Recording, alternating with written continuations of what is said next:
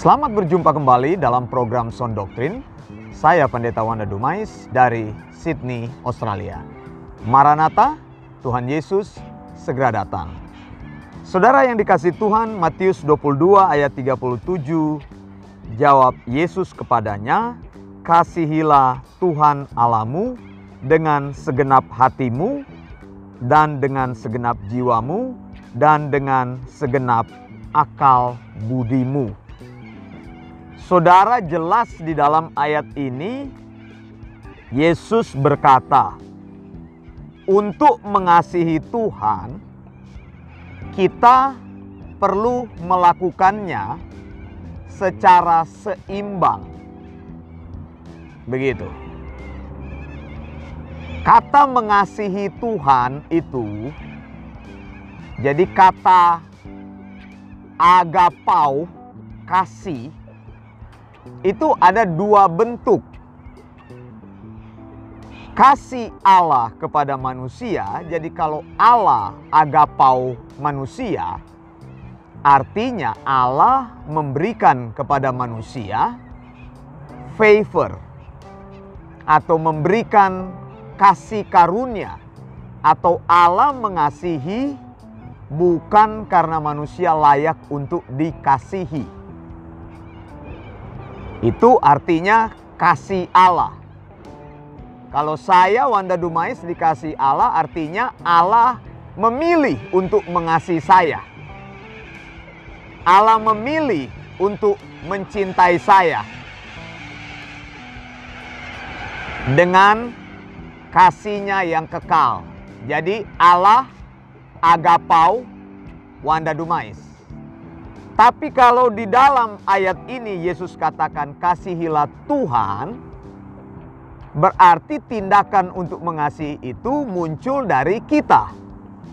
Nah, apa maksudnya kalau saya beri contoh Wanda Dumais agapau Allah?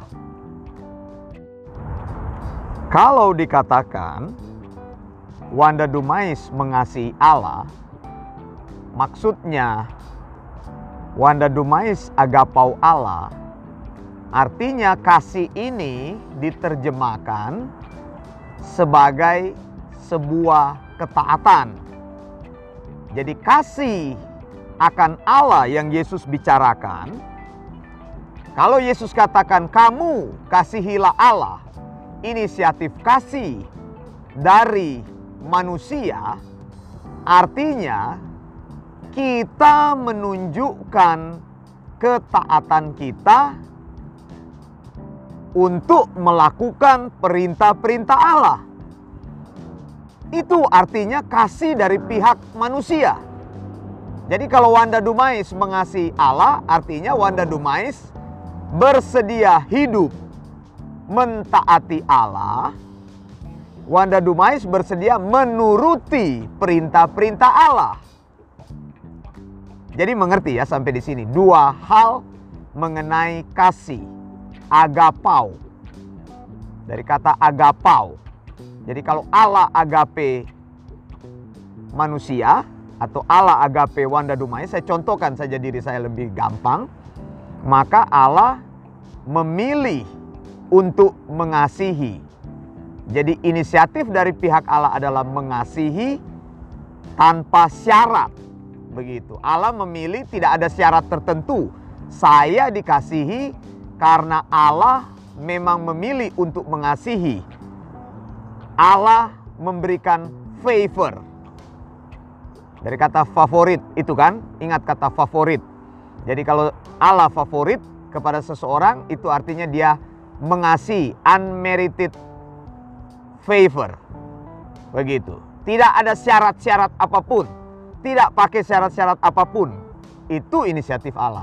Tapi kalau manusia yang mengasihi Allah, artinya kesediaan kita untuk taat. Bahwa kita memilih untuk melakukan perintah atau ajaran Allah.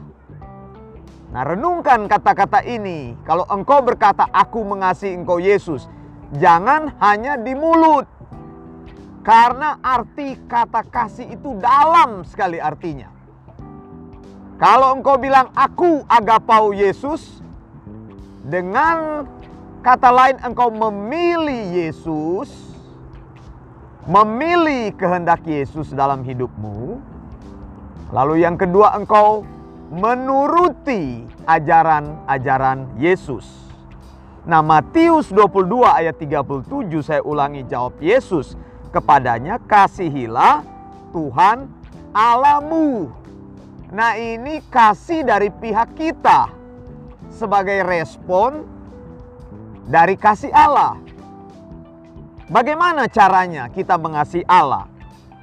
Dengan segenap hati, dengan segenap jiwa, dan dengan segenap akal budi. Begitu saudara. Saya mau tunjukkan bagian penting ini bahwa mengasihi Allah itu melibatkan segenap keberadaan hidup kita dan juga mengasihi Allah memakai otak. Begitu. Jadi percaya kepada Allah itu bukan mistik. Percaya kepada Allah dengan akal budi. Dengan pemahaman yang benar. Kalau engkau tidak menggunakan akal budimu, maka engkau gampang tersesat dan gampang disesatkan. Bukan Allah yang menyesatkan engkau dan membuat engkau tersesat, tapi pengajaran-pengajaran manusia yang berusaha memutar balikan firman Allah, yang berusaha mengajarkan ajaran-ajaran yang tidak sound doktrin. Saya ulangi lagi sound doktrin itu didaskalia higienose ajaran Alkitabiah dari kata higienis, bersih, sehat tanpa kuman, tanpa error. Jadi sound doktrin itu itulah ajaran yang disampaikan oleh Yesus. Yesus sendiri mengatakan kalau engkau mengasihi Tuhan Alamu, kasihi Dia dengan segenap keberadaan hidupmu, dengan rohmu,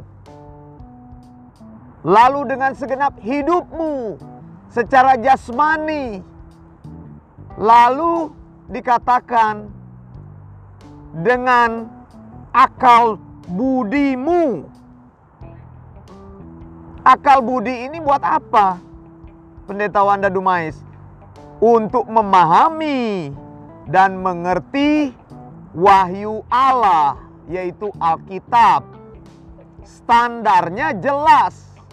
Untuk mengasihi Allah kita perlu mengerti firman-Nya. Amin. Jadi jangan cari pemahaman tentang Allah dari informasi-informasi yang lain.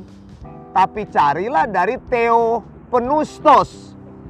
Theopenustos itu apa pendeta Wanda? Theopenustos itu adalah nafas Allah, God breathed. Allah menginspirasikan, Allah mewahyukan, Allah menyatakan dirinya di dalam firman-Nya. Firman-Nya apa? Di dalam Alkitab. Alkitab yang mana? Kejadian sampai Wahyu. 66 kitab. Saya ulangi lagi. 39 perjanjian lama, 27 perjanjian baru. Itulah Theo Penustos. Ya. Jadi mengerti tentang Allah. Kalau mau dengar Allah bicara di dalam firman-Nya. Tapi firman Allah ini tidak bisa hanya dibaca sambil lalu. Begitu, ada orang yang rajin membaca Alkitab setiap hari lima pasal. Ya tetap saja engkau tidak mengerti biar engkau sudah menyelesaikan dari kejadian sampai wahyu. Ada orang yang mungkin sudah lima kali selesai, ada orang sudah tujuh kali selesai. Begitu, ada juga orang yang tidak pernah selesai membaca firman Tuhan. Persoalannya bukan selesai ataupun tidak selesai engkau membaca Alkitab. Tetapi apakah engkau mengerti? Karena untuk memahami wahyu Allah, membaca Alkitab itu harus disertai dengan pengertian akal budi Begitu Allah memakai knowledge. akal budi kepintaran manusia. Jangan engkau berpikir banyak orang yang berpikir ketika percaya kepada Allah maka mereka akan diajar langsung oleh Roh Kudus. Banyak yang bilang begitu, Roh Kudus itu guru saya Pak Wanda. Bagaimana caranya belajar? Nah ini yang bingung ketika saya tanya bagaimana Roh Kudus mengajarmu. Dia tidak bisa menjawab. Engkau duduk setiap hari lalu menunggu Roh Kudus bicara kepadamu. Roh Kudus bicara dengan menggunakan segala sarana yang ada. Roh Kudus bicara dengan menggunakan firman Allah. Nah, kalau engkau tidak mengerti bagaimana cara firman Allah bekerja, maka engkau tidak akan mengerti-mengerti apa maksud firman Allah. Akal budi itu perlu dilatih. Perlu diisi. Kalau engkau tidak pernah menerima pengajaran-pengajaran dan pemahaman yang benar mengenai firman Allah atau wahyu Allah, maka engkau akan ditarik kepada derajat kemiringan yang lain.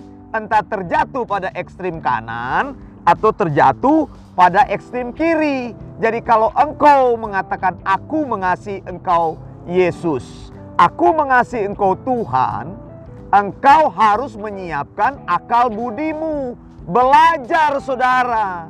Saya mau katakan saudara, banyak jemaat yang sudah berpuluh-puluh tahun bergereja tapi mereka tidak mengerti apa-apa. Mengapa? Karena dibiarkan sengaja dibiarkan bodoh oleh pendetanya, tidak pernah diajar. Akal budinya tidak pernah diisi dengan pemahaman-pemahaman firman yang benar yang membuat mereka berpikir, memberikan pengertian-pengertian baru.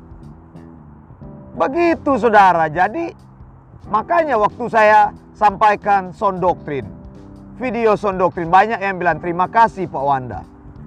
Sekarang wawasan saya bertambah. Karena pendeta Wanda Dumai selalu ingin mengajar orang, memberitahu firman-firman yang membawa engkau masuk dalam pengertian-pengertian yang benar.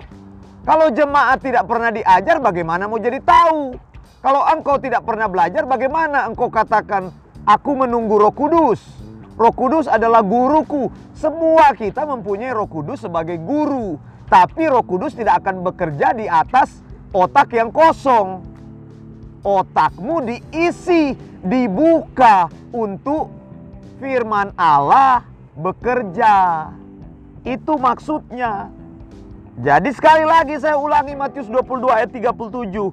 Orang yang mengatakan mengasihi Tuhan, artinya dia berkata, "Aku memilih Engkau, Yesus. Aku memilih Engkau, Tuhan, untuk melakukan kehendakmu." Kedua, aku memilih untuk taat pada kehendak Tuhan. Bagaimana caranya kita mengasihi Tuhan? Dengan segenap hati, segenap keberadaan hidup kita Begitu seluruh hidup kita. Kan ada lagunya, tanganku kerja buat Tuhan, mulutku memuji namanya, kakiku berjalan cari jiwa, upahku besar di surga.